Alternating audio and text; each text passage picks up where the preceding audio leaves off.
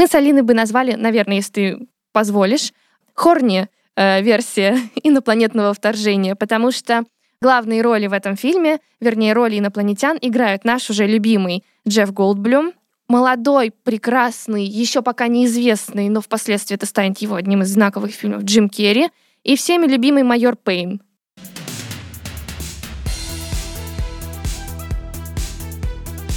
Всем привет! Это подкаст «Как у Замекиса», и мы, как обычно, говорим о знаковом кино 80-х и 90-х, не самом знаковом и вообще не знаковом кино 80-х и 90-х. Меня зовут Алина Затонская. Меня зовут Эльмира Любаева. Всем привет!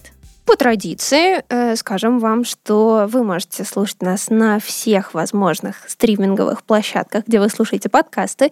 Можете подписываться на нас, нам будет приятно. Еще более приятно нам будет, если вы будете ставить нам хорошие оценочки. И поехали! Воу! Алина, у меня к тебе один очень важный вопрос, который волнует, мне кажется, всех на планете Земля. Боишься ли ты пришельцев? А почему ты думаешь, что он волнует всех только на планете Земля? Пам-пам-пам. Но пришельцы-то могут прилететь только с других планет, а так как мы живем на планете Земля, то скорее ждать их здесь приходится. Для других планет мы пришельцы. Но мы-то пока, я надеюсь, пока еще не добрались, но все может быть. Да. Ты знаешь, я, конечно, в детстве всегда мечтала, что я что-нибудь увижу, какой-нибудь неопознанный летающий объект, что будут какие-то следы внеземных цивилизаций. Я обожала все эти шоу, передачи. Мне кажется, я главный фанат «Секретных материалов», и долгое время дома у меня была такая стена, развешенная как бы снимками неопознанных летающих объектов в небе. Они перемежались с какими-то кадрами, такими текстовыми, как из старых телеков, с надписями что-то типа «Революцию не покажут по телевизору» и всякие такие штуки. И я постоянно снимала эту стену в ночи под музыку из «Секретных материалов». Мне кажется, это осталось во мне как часть такая эстетическая. Ну, то есть мне нравится, я это немножко романтизирую, но, конечно, как бы то ни было печально или, может быть, радостно, мы все-таки на стороне науки, а пока никаких весомых доказательств в пользу существования внеземной жизни в том понимании, о котором мы сейчас говорим, нет. Слушай, я хотела уточнить насчет твоей доски или твоей стены. Была ли проведена между разными, значит, картинками и фотографиями тонкая красная линия? Да, ниточка. Нет, я очень хотела, потому что это было на стене. Я думала, что нужно сделать прям полноценную доску расследований, найти еще какие-нибудь газетные вырезки и все это соединить, но я так и не дошла до этой затеи. Просто, знаешь, я в последнее время все чаще встречаю людей, которые в детстве на полном серьезе опасались того, что их украдут инопланетяне. И они очень боялись находиться одни в ночи. И если, например, проезжал автомобиль и светил своими фарами в окно, они думали, что это инопланетяне, и до адского крика и плача боялись, что их украдут. И, например, я в свою очередь думала, украдут и прикольно. Посмотрим, что получится. А сейчас я понимаю, что, наверное, было бы не очень весело получить зонт в самое интересное место, как нам обещают все, значит, конспирологи и уфологи и вот прочие пацаны. Но кажется, что, к сожалению, к нам пока никто не залетал в гости, во всяком случае, достоверной информации нет, но было бы интересно на них посмотреть. Да что там в детстве? В общем-то, мне кажется, и все последние выпуски я так или иначе упоминаю тех самых странных женщин, а в основном женщин, которые жаловались на то, что их похищали и насиловали пришельцы. И, в общем-то, в какой-то момент был такой пик популярности конспирологических теорий относительно пришельцев, и вообще они все начинаются где-то в 30-х, первые какие-то конспирологические теории про инопланетян. Активное развитие они получают в конце 40-х, начале 50-х, когда появляется тот самый человек, который случайно вводит понятие «летающая тарелка», просто им подразумевая, что объект парил в небе как блюдце, а не то, что он выглядел как такой круглый корабль. И конец 40-х, начало 50-х — это прям первый такой большой пик веры в инопланетную жизнь. Второй такой пик случается, наверное, в конце 80-х, в начале 90-х, особенно в 90-х. И здесь есть разные факторы, которые на это влияют. Ну, с точки зрения контекста влияет то, что появляются всякие там разные документы, слухи, сплетни, графика позволяет делать разные спецэффекты, монтажи и прочее, что давало бы тебе возможность создать как бы какое-то парящий объект в небе, появляется такая, точнее даже усиливается теория о том, что государство от нас что-то скрывает. И мне кажется, львиную долю в это подливают секретные материалы, которые на этом во многом и рождаются. Концепция того, что государство от тебя скрывает внеземную жизнь. Вот. И с точки зрения культурного контекста все складывается именно так. Более того, в 80-е, например, становится популярна конспирологическая теория Majestic 12, ну, это такая гипотеза уфологов, согласно которой существует некоторая секретная группа из 12 чиновников США, которые занимаются координацией изучения НЛО. И это как бы документ, который находится на сайте ФБР, находится с пометкой «подделка», и тем не менее никого это не останавливает, и люди верят, что такая штука действительно есть. И сколько бы ни говорили чувакам удалить это с сайта ФБР, несмотря на пометку «подделка», потому что они огребают много сложностей. И так этого не произошло, насколько я знаю. Знаешь, может быть, это работает как не то чтобы черный пиар, как специальная маркетинговая замануха, что, мол, да, конечно, этого ничего не существует. Это действительно может не существовать, но оставляем, знаешь, маленькую загадочку. Загадочку. Да, давай посмотрим вот культурный контекст. Мы разобрали, и какой-то общественный. Что происходит в кино в это время?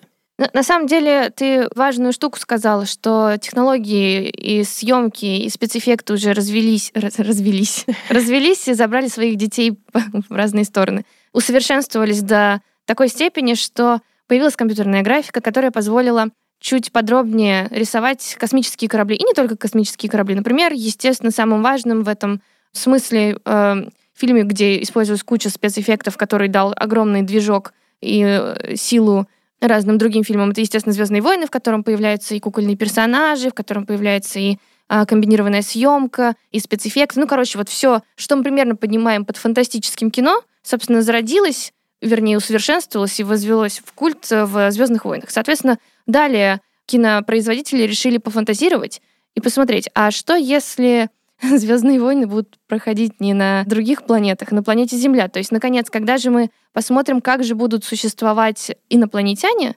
которые решат по какой-то причине неведомой, потому что кажется, что Земля не такая уж интересная планета, если честно. Венера, мне кажется, повеселее. Вот. Сейлор Мун была повеселее, Сейлор Венера.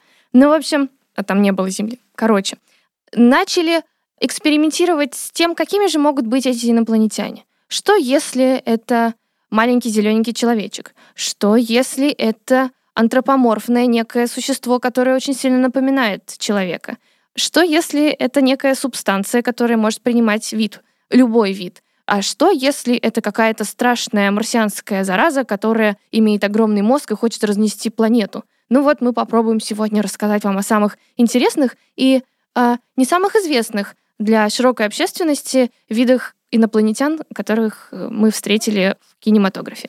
Да, и что еще важно сказать про «Звездные войны», что, по сути, Лукас этим фильмом достал из каморки научную фантастику как жанр, который долгое время считалось таким низким жанром для гиков, которого ничего хорошего не светит. А Лукас достал его и показал широкой общественности, что можно делать очень крутую научную фантастику. И после этого появляются целые россыпь разного уровня и разного качества фильмов, так или иначе про космос, или так или иначе про Землю. И как ты действительно отметила, мы сегодня будем говорить на самом деле преимущественно про Землю.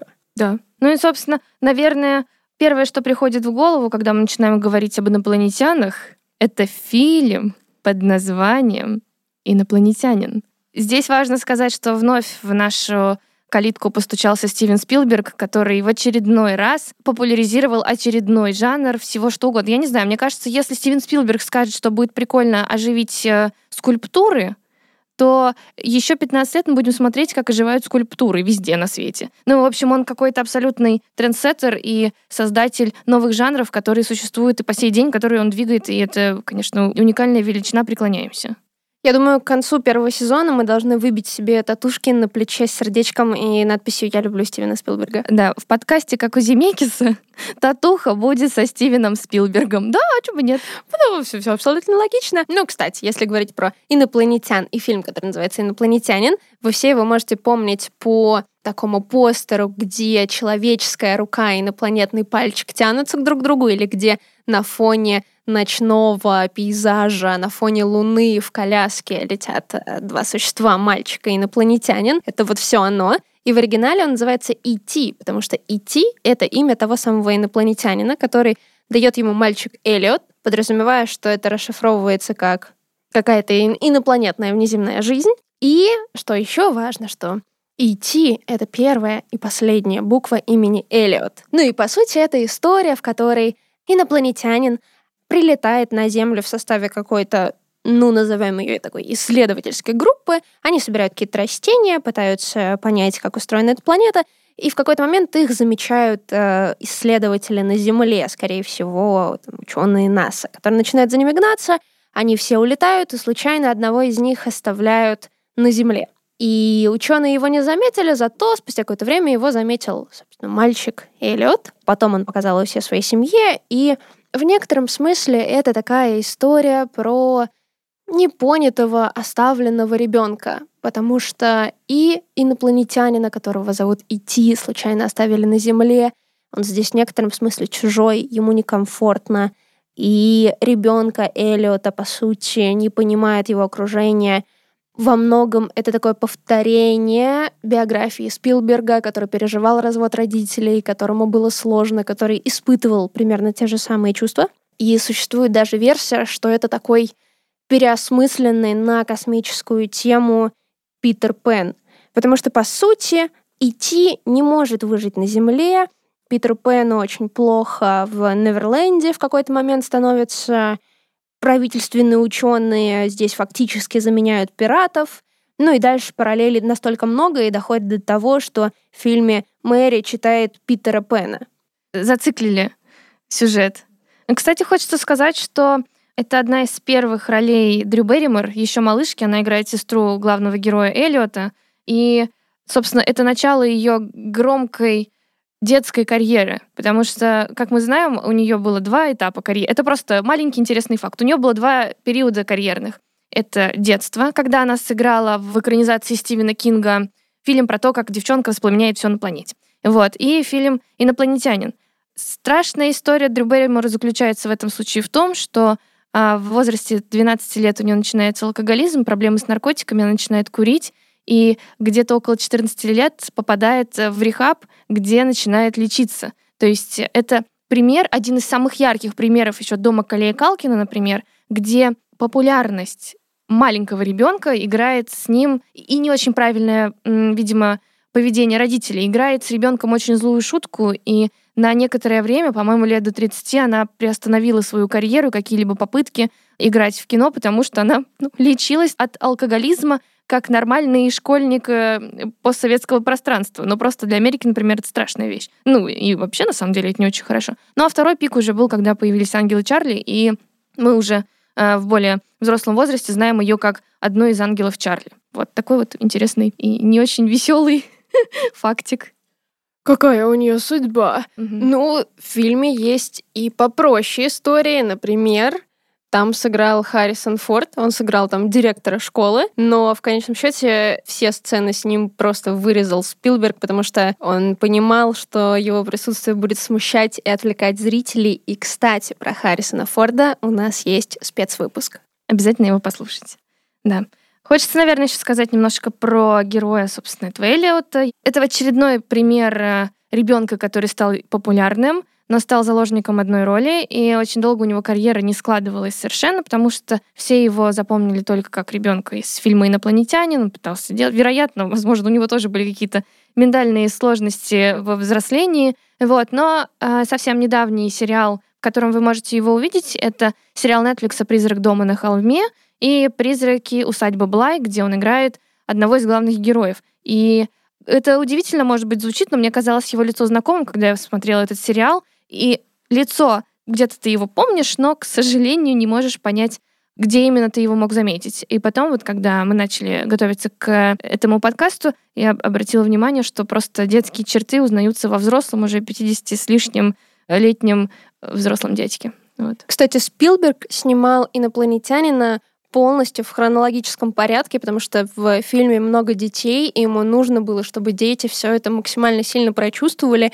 Ну, а оно и ощущается, потому что те терзания, которые испытывает Эллиот, когда он лишается друга, по сути, первого друга, которого он приобрел, очень важного существа в его жизни, и, ему становится неподдельно очень больно, и очень грустно, и очень плохо, он плачет, и мы все это видим, и не случайно в 1983 году «Инопланетянина» схватил 4 премии «Оскара». Кстати, про печальные моменты и снова странные, неинтересные, может быть, интересные фактики про актеров. Собственно, наш Эллиот, когда прослушивался на роль Эллиота, ему сказали, нужно сыграть печаль, а он, по-моему, 11-летний мальчик, не совсем был ребенком, и ему нужно было изобразить вот эту эмоцию, и он вспомнил, как у него совсем недавно умерла собака. И он очень сильно растрогался, и очень расстроился до того, что Стивен Спилберг сам заплакал и понял, что это единственный человек, единственный ребенок, который сможет настолько же, как и сам Стивен Спилберг, прочувствовать все переживания, с которыми герою пришлось столкнуться. Очень мило. Ну что, Спилберг гений? Да как обычно. Знаешь, и тут не подвел. Приятно. Ждем 5-го Индиану Джонса. И Вестсайдскую историю. Точно. Как ты вообще относишься к этому фильму? Тебе он нравится? Что ты ощущаешь? Когда ты его, может быть, смотрела в первый раз, что ты чувствовала? Что изменилось, когда ты его пересматривала совсем недавно, когда мы готовились? Мне кажется, что важно, что есть кино, которое отпечатывается у тебя в голове просто на всю жизнь какими-то яркими образами. Ты можешь не помнить сюжет, ты можешь не помнить ничего, но если этот образ застыл в твоей голове, то хотя бы в какой-то своей части это кино хорошее, мне кажется, потому что оно выполняет свою роль, оно остается в твоей памяти. И некоторые сцены из «Инопланетянина», как они летели по ночному городу, у меня отпечатались про самого инопланетянина, и я вообще не помнила, что это за фильм и о чем он. У меня было просто какое-то светлое ощущение из детства о нем. И когда я пересматривала, было такое чувство, в некотором смысле стандартное для фильмов Спилберга, что я смотрю хорошее семейное кино. Что я смотрю кино, которое может смотреть и вся семья целиком, и ребенок, и взрослый, и так далее, и тому подобное. И кажется, что здесь очень хорошо показаны подростковые детские переживания, и, в принципе, 80-е, помимо всего прочего, помимо блокбастеров, помимо научной фантастики, это еще расцвет подростковых фильмов и фильмов про детей. Поэтому получается, что «Инопланетянин» это такой краеугольный камень своего времени, который затрагивает и научную фантастику на пике по своей популярности, и подростковую историю. А разводы на тот момент вообще очень частая проблема и история для американского общества, и многие фильмы, и тот же Джон Хьюз постоянно эту штуку поднимают. И это блокбастер, это полноценное масштабное кино, поэтому мне кажется, что мимо него пройти практически невозможно, но при этом, положа руку на сердце, я не могу сказать, что это величайший. Он безумно знаковый, безумно важный фильм. Но, наверное, каких-то абсолютно невероятных эмоций он меня не вызывает. Это скорее очень хорошее кино на добрый, спокойный вечер. Знаешь, мне кажется, что нам так не хватает доброго, спокойного кино на вечер, которое ты можешь включить, сквозь себя пропустить, порадоваться в хорошие моменты, сопереживать героев в печальные моменты, что даже тот факт, что, возможно, это не величайшее кино человечества, которое запомнится, как, «Человек на Луне» Мельеса, может быть, оно и к лучшему. Мне кажется, что этот фильм чем-то напоминает комикс. Вернее, то, что после него у тебя остается, это набор каких-то ярких эмблематических кадров. Кажется, что это один из первых фильмов, где, мы можем понять, что есть эмблематический кадр, потому что тот же самый пальчик, который тянет инопланетянин к мальчику, это как минимум отсылка к картине Микеланджело. Вот. Потом очень много сериалов и фильмов цитировали этот момент, в том числе даже в «Теории большого взрыва» в очередной раз Шелдон, когда хочет проявить какую-то человечность, он протягивает этот палец, думая, что он инопланетянин. Вот. Дальше летящий этот велосипед на крыльях любви над Луной. Это все большое количество ярких кадров, которые хочется интересно цитировать. И кажется, что в этом есть большой вклад. То есть это, знаешь, это такой вклад для будущих кинематографистов. То есть это еще не вычурные цитаты, которые еще используют. И это классно. И это остается, знаешь, в памяти. То есть плохо ты можешь вспомнить действительно сюжет, потому что он там, ну, по-честному, не такой сложный. Вот. Но набор вот этих вот приемов, которые использует Спилберг в фильме, они остаются на века. И их протягивают сквозь все истории кино во всех киновузах. Классно. Да, я полностью с тобой согласна. В общем-то, пройти мимо инопланетянина совсем невозможно, если ты хочешь понимать какой-то культурный контекст, а это важно. Угу. Но у нас есть еще хорошее кино на вечер. Прекрасное кино. Мы сейчас с Алиной обсудили фильм «Инопланетянин», где у нас появляется образ добродушного, приятного инопланетянина, который посетил Землю с хорошей миссией набрать каких-то травушек, не знаю, чтобы сварить суп из лопухов. Вот. Но есть еще и другое направление инопланетян, которые посетили кинематограф и нашу Землю. Фильм называется «Земные девушки легко доступны». Кажется, что немножко странное название для фильма, который можно обсудить без пометки 18+, но тем не менее, представьте, 80-е, яркие краски, пушистые прически, яркий маникюр в виде мухоморов на ногах и на руках, вечная аэробика и очень много телевидения, цветного телевидения. И каким-то образом, совершенно случайно, трое инопланетян в цветах практически светофора, ну, почти светофора, там все-таки был еще зеленый, а у нас синий, ловят сигнал с антенны и видят очень яркую картинку Земли, где, кажется, если я правильно помню, как раз-таки занимаются аэробикой. По-моему, да, либо аэробика, либо танцы, что-то либо такое. Клип, да-да-да, ну что-то такое, что-то очень яркое и запоминающееся. И они решают посетить Землю, и, естественно, в атмосфере терпят крушение и падают в бассейн главной героини, которую играет Джина Дэвис, с той самой яркой прической и с педикюром в виде мухоморов. Вот. И начинается уникальная история. Чтобы вы понимали, это мы с Алиной бы назвали, наверное, если ты позволишь, хорни версия инопланетного вторжения, потому что главные роли в этом фильме, вернее, роли инопланетян играют наш уже любимый Джефф Голдблюм, молодой, прекрасный, еще пока неизвестный, но впоследствии это станет его одним из знаковых фильмов, Джим Керри, и всеми любимый майор Пэйн, если помните такого. Соответственно, вся история разворачивается в том, как они пытаются социализироваться. Во-первых, когда на дом Джины Дэвис падает такое богатство, и она видит, что они как бы вроде похожи на людей, но как-то слишком много разноцветных волос растет на них, она использует восковую не только эпиляцию для того, чтобы добраться до сути, и обнаруживает, что там оказываются голливудские актеры под этой красотой. Ну и, соответственно, дальше происходит любовная линия, они пытаются понять, как же жить в земном мире, и встречают на своем пути очень много хитрых, странных и курьезных ситуаций, с которыми мы сталкиваемся довольно повседневно, для них это целое открытие. Например, если я правильно помню, они дико боялись кошек. Да. И вот эти вообще, мне кажется, мы, если повспоминаем, есть целая тоже россыпь фильмов про героев, которые попадают в среду, в которой они никогда не были. Это и путешественники во времени, которые попадают в другое время, там люди из прошлого попадают в будущее, не понимают, что это, что происходит. Это и пришельцы. Здесь они выглядят, ну, фактически как люди. Вы видели Джеффа Голдблюма и так далее, тому подобное. Возникает очень много сюжетов, где люди оказываются в незнакомой среде, и весь фильм крутится, по сути, вокруг того, что они пытаются в этом мире как-то освоиться и понять, по каким правилам он живет. А параллельно, как ты уже сказала, кто-то в кого-то влюбляется.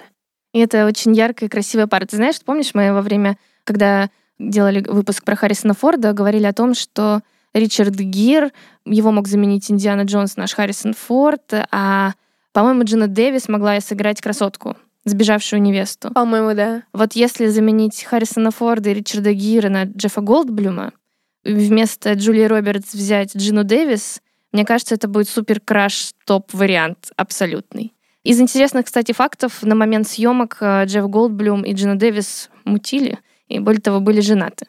Вот такие вот снова интересные прикольчики.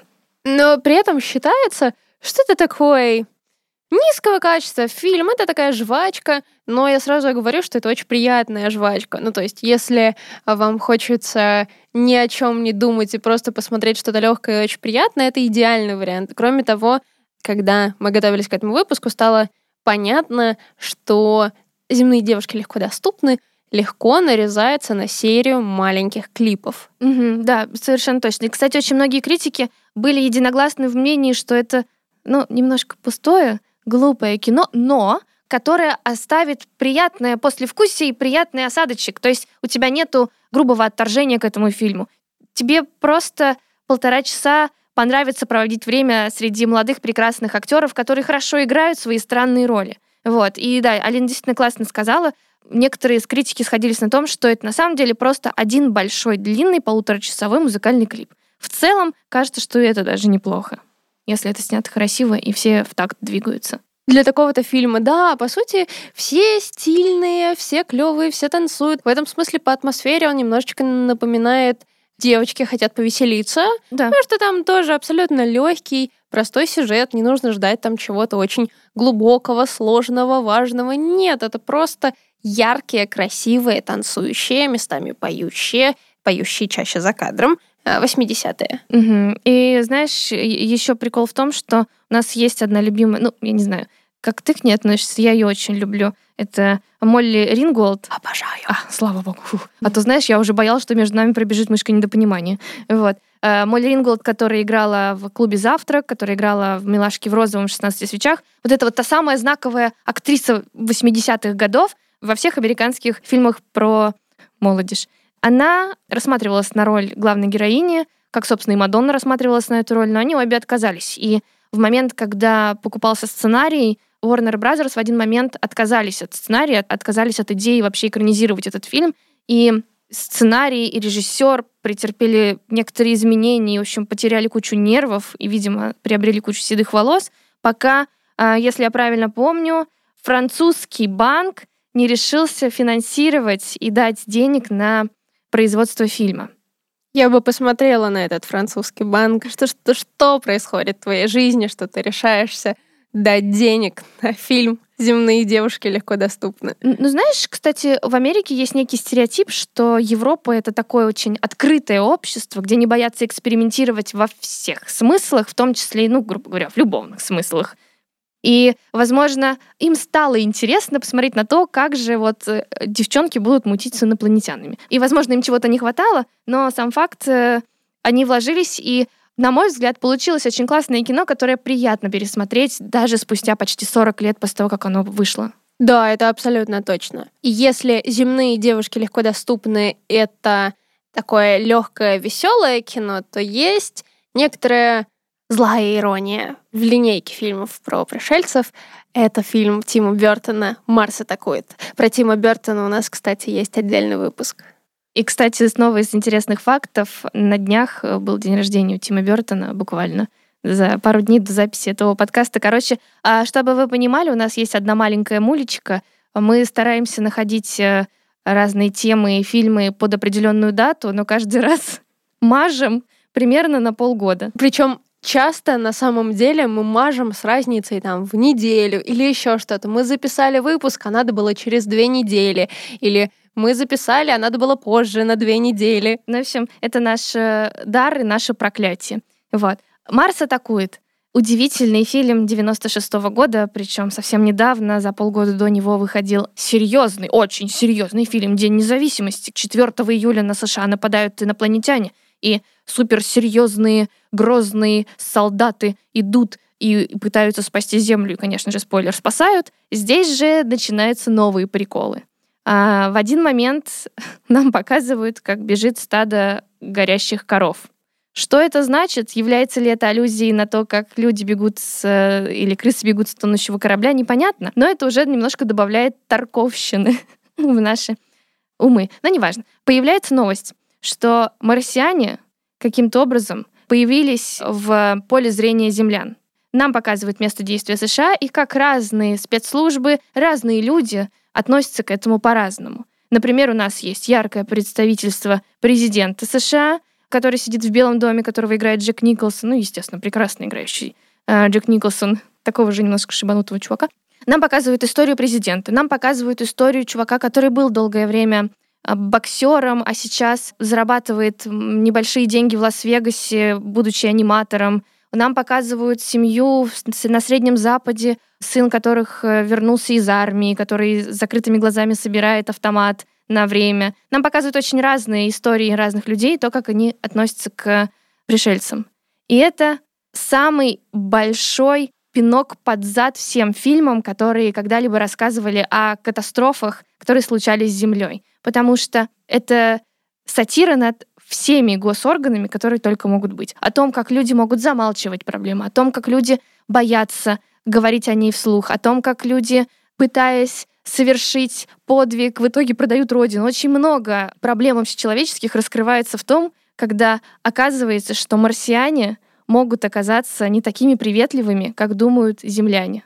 И знаешь, что еще примечательно? Мне кажется, это пинок под зад всем не только с такой сюжетной точки зрения, но и с нарративной, потому что в фильме нет главного протагониста. Нам показывают настолько разных персонажей, кто-то из них протагонисты, кто-то нет. Мы можем думать вначале, что президент, который старается все уладить, может выполнять какую-то роль протагониста. В итоге, спойлер, президента убивают. Причем там вот эта игра с твоими ожиданиями, что думаешь, ну, может, сейчас все обернется нормально. Нет, и тебя убивают, и тебя убивают. И там есть Майкл Джей Фокс, тот самый Майкл Джей Фокс, который играл Марти Макфлая в «Назад в будущее». Он там любит свою жену, пытается ее спасти, и он тянется к ней рукой. Ты думаешь, сейчас он выживет. Нет, и его убиваем, всех вообще убиваем. Так вот, ни Майкл Джей Фокс, ни президент не являются главными протагонистами. Там есть герой, который работает в кафе, который продает пончики. Он выполняет роль одного из главных протагонистов. И, в общем-то, это такая характерная штука для Тима Бёртона, потому что он такой забитый, скромный, тихий парень, которого все шпыняют, все не любят. И, конечно же, как это бывает у Тима Бёртона, человек, который не понят остальными, оказывается одним из самых важных. Но при этом он не ключевой протагонист. Там, например, есть Байрон, я запомнила, потому что его зовут Байрон. Это такой афроамериканец, который подрабатывает в костюме такого древнего, в духе древнего Египта. Угу. И его задача — это вернуться к своей семье, которую он любит, несмотря на то, что он с своей женой развелся. И он движется к этой цели, он в некотором смысле тоже протагонист. И хотя он не спасает все человечество, так или иначе, с пришельцами он тоже борется и тоже может выполнять эту роль. Дочь президента, как тоже героиня, которая не понята остальными и в конечном счете награждает того самого парня, который спасает человечество, она точно не может выполнять роль протагониста, но она какой-то положительный персонаж. И вот эта нарративная структура, в которой у тебя нет конкретного героя и его арки, она очень интересна. И причем она очень сильно давит, потому что ты всегда ждешь, что хотя бы кто-то тебя спасет, хотя бы кто-то сможет проявить стойкость и силу, но мы понимаем, что, например, вот Байрон, о котором ты говоришь, он находится в Лас-Вегасе, а место действия поля битвы — это Вашингтон. Натали Портман, которая играет дочь президента, она такая битлджусовская немножко героиня, которая экзистенциально смотрит на весь мир и такая, блин, вы придурки, вы ничего не понимаете, но я самая умная, но не скажу, в чем прикол. Ну, то есть не проявляет должной инициативы для того, чтобы спасти мир. Ну, казалось бы, она же всего лишь ребенок. Тот парень из Пышечной, хотела назвать Панчуковой, потом Пышечная, потом подумала, не в Петербурге же. Ну, в общем, чувак, который работает в кафе, действительно, он как будто бы слабый, может быть, в чем-то герой. Он обычный простой американец с хорошими ценностями, но которые, к сожалению, здесь его нерешительность тоже играет роль, и ты не можешь довериться вот такому герою. И в итоге ты в один момент ты остаешься с мыслью, что ж нас спасет. По сути, он же спас человечество, ну, почти случайно. Как обычно это и бывает, да, включив на проигрывателе музыкальный трек, который взорвал бошки инопланетянам. Знаешь, хотела вернуться немножко в Вашингтон. В первый раз, когда я смотрела «Марс атакует», мне, наверное, было лет, как обычно, 10-12. Мне казалось, что это просто прикольный, веселый фильм.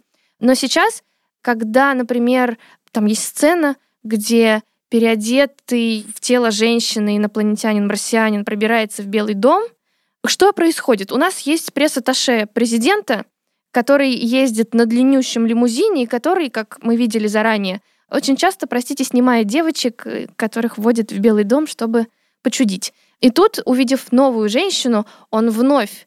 Его совершенно ничего не смущает, что у нее голова какая слишком большая, что она двигается, как какая-то химера. Что она не говорит ни слова. Что она вообще ничего не говорит. Его это не смущает, потому что движут им совершенно другие чувства, а не здравый смысл. Он Проводят ее в Белый дом. Напомню, у нас, значит, весь мир полыхает в огне, потому что марсиане нападают, ну вот так, на секундочку, а он спокойно ведет незнакомую даму в Белый дом, показывает ей, где сидит президент. А потом, это был просто очень интересный момент, про Кеннеди-младшего ходят много разных легенд, в том числе те, что он был дамским угодником, бабником, очень много Жаклин Кеннеди изменял. В один момент этот пресс-атташе встает около бюстика Джона Кеннеди и говорит: сейчас я покажу тебе комнатку Джона Кеннеди. Скидывает голову этого, значит, из бюстика, нажимает на кнопку, а там, простите, комната для стриптиза. Там музыка играет. И то есть это, знаешь, это такая сатира смешная и при этом точная, потому что редко в 90-е годы, тем более, кто-либо не то чтобы насмехался, а указывал на то, что у Джона Кеннеди были кое-какие, ну вот, грязные истории за его спиной. И тот факт, что Тим Бёртон показал это в 96-м году, сейчас, в 2021 году, кажется уникальным, вообще удивительным, удивительной силой кино и удивительной возможностью и вот этой силы, которую не побоялся показать не очень большую, не самую важную сцену, но при этом создав такой действительно нарратив очень важный. Да, это очень хорошо. И, наверное, это один из таких самых тонких моментов в этом фильме, хотя при этом понятно, что он высмеивает очень много аспектов души человеческой. Например, там есть делец, который пытается организовать свой бизнес, который, по-моему, находится в Лас-Вегасе, и он то ищет на него деньги, то говорит, что нужно организовать всем лимузины, потому что инопланетяне приедут, им надо где-то жить, он обеспокоен только этим. И такие герои в конечном счете умирают, потому что, по сути, это единственное, что может с ними случиться, собственно, как и пресс-атташе умирает в конечном счете, потому что а что еще должно произойти с таким персонажем? Это, знаешь, это еще одна аллюзия на то, что те, кто пытаются получить выгоду из катастрофы, в итоге заканчивают плохо. И интересный факт еще заключается в том, что Джек Николсон у нас играет две роли, собственно, президента США и вот этого дельца, который пытается нажиться на, планетарной трагедии мировой. Вот. Кстати, еще, знаешь, я заметила один важный момент. Уже в 90-е Тим Бёртон говорил о том, что компьютерные игры на самом деле не так уж и плохо. И в чем это было проявлено. В одной из первых сцен, где женщина ведет автобус, она поворачивает голову и видит, как ее сыновья рубятся в какую-то стрелялку, где мочат инопланетян. И она говорит: да вы что, офигели? Мол, какого черта? Да вы сядете в тюрьму, надо учиться в школе. Устраивает им, значит, по башке им. Они получают, едут домой грустные.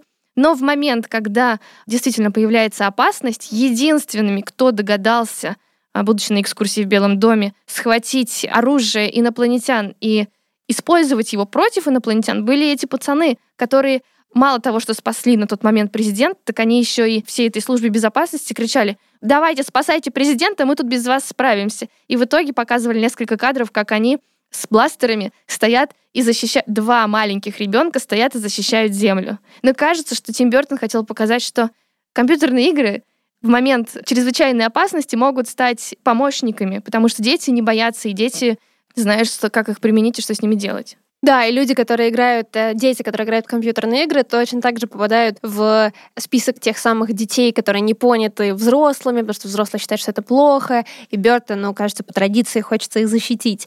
И, кстати, мой любимый момент в фильме, он находится вот в том же фрагменте, это когда стало понятно, что пришельцы нападают, и нужно спасать президента, потому что у тебя тут слева, справа выстрелы, везде выстрелы, и служба безопасности его ведет, они бегут к какой-то двери, и им говорят: сюда нельзя, здесь экскурсия. Да. И они бегут в другое место. Да, и в этот момент как раз Натали Портман отходит от своих родителей и от всей службы безопасности начинает скитаться по Белому дому. Короче, есть очень много в этом фильме таких ярких, запоминающихся моментов, где показывают, насколько могут быть тупыми взрослыми, насколько они могут быть нерешительными и глупыми, и действуя только в своих интересах, могут навредить не только себе, но и всей стране. И, например, там очень часто показывают, что Джек Николсон в роли президента очень нерешительный, но в один момент там была ситуация, когда в первый раз они позвали, значит, встретили делегацию марсиан, и марсиане их всех отпинали и убили.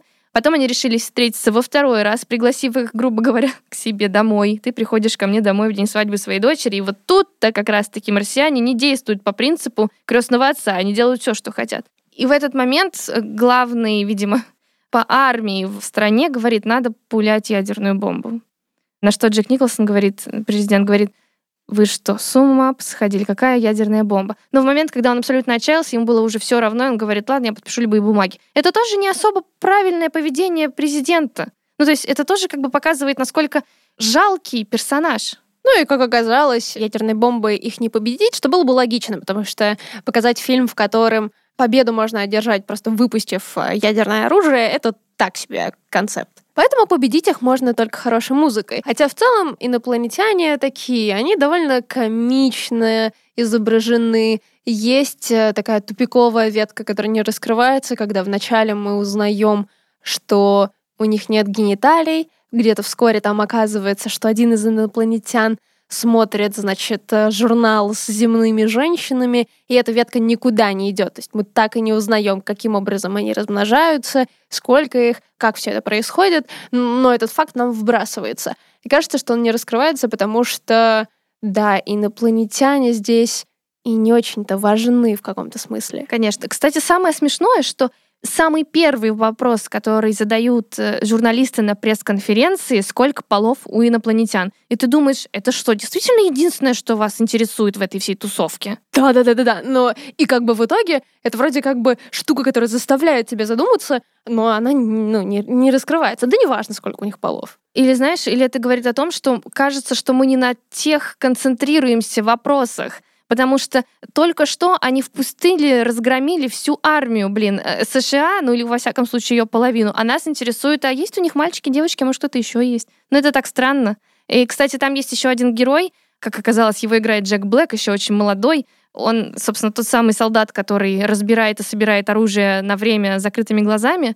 Мы в один момент видим, когда начинается первая потасовка, что он бежит, значит, с винтовкой. Ну, в общем, у него включается режим берсерка. Он бежит, думает, сейчас я их всех положу, буду героем войны, потому что, похоже, это самая главная, единственная причина, почему он вообще вписался в армию. Почему он живет? Да. И он он пытается стрелять, и у него отваливается кусок автомата в этот момент, видимо, в котором находятся патроны. Вот. После чего он бросает этот автомат, берет флаг США и говорит: я сдаюсь, и начинает им размахивать, грубо говоря, показывая, что он в целом не против, если они захватят всю страну. Вот, и ты думаешь, ты какой маленький человечек. Да. Ну что, подытожим? Очень хочется сказать, что инопланетяне бывают разными, их показывают по-разному. Кажется, что очень важно показывать разных инопланетян, это немножко расширяет наше воображение, и мы можем представить себе не только злых инопланетян, которые рисуются у нас, например, когда мы смотрим какие-то фильмы-катастрофы. Например, «Войну миров». Это же какая-то адская дичь. Или там «Тихое место», вот эти вот бешеные, которые работают только на звук. Вот. Есть еще и добрые инопланетяне, которые спускаются к нам на Землю для того, чтобы изучать и, возможно, как-то сотрудничать с Землей, как нам показали в «Инопланетяне». А есть просто горячие перцы, которые могут в один момент спуститься и спасти всех земных женщин от абьюзеров и уродов. Если вы думаете, что на Земле для вас не осталось мужчин, если вас интересуют мужчины, то не расстраивайтесь, они могут оказаться где-то на других планетах и просто забрать вас отсюда. Да, поэтому идите в науку, изучайте астрофизику, вот и отправляйте шаттлы на Марс и далее. А мы пошли. До новых встреч. Мы пошли запускать наш шаттл в... Да, часики уже тикают. Он отходит через пару минут. Всем пока! С вами были ведущие Алина Затонская, Эльмира Любаева и монтажер Саша Архипов. Пока! Пока!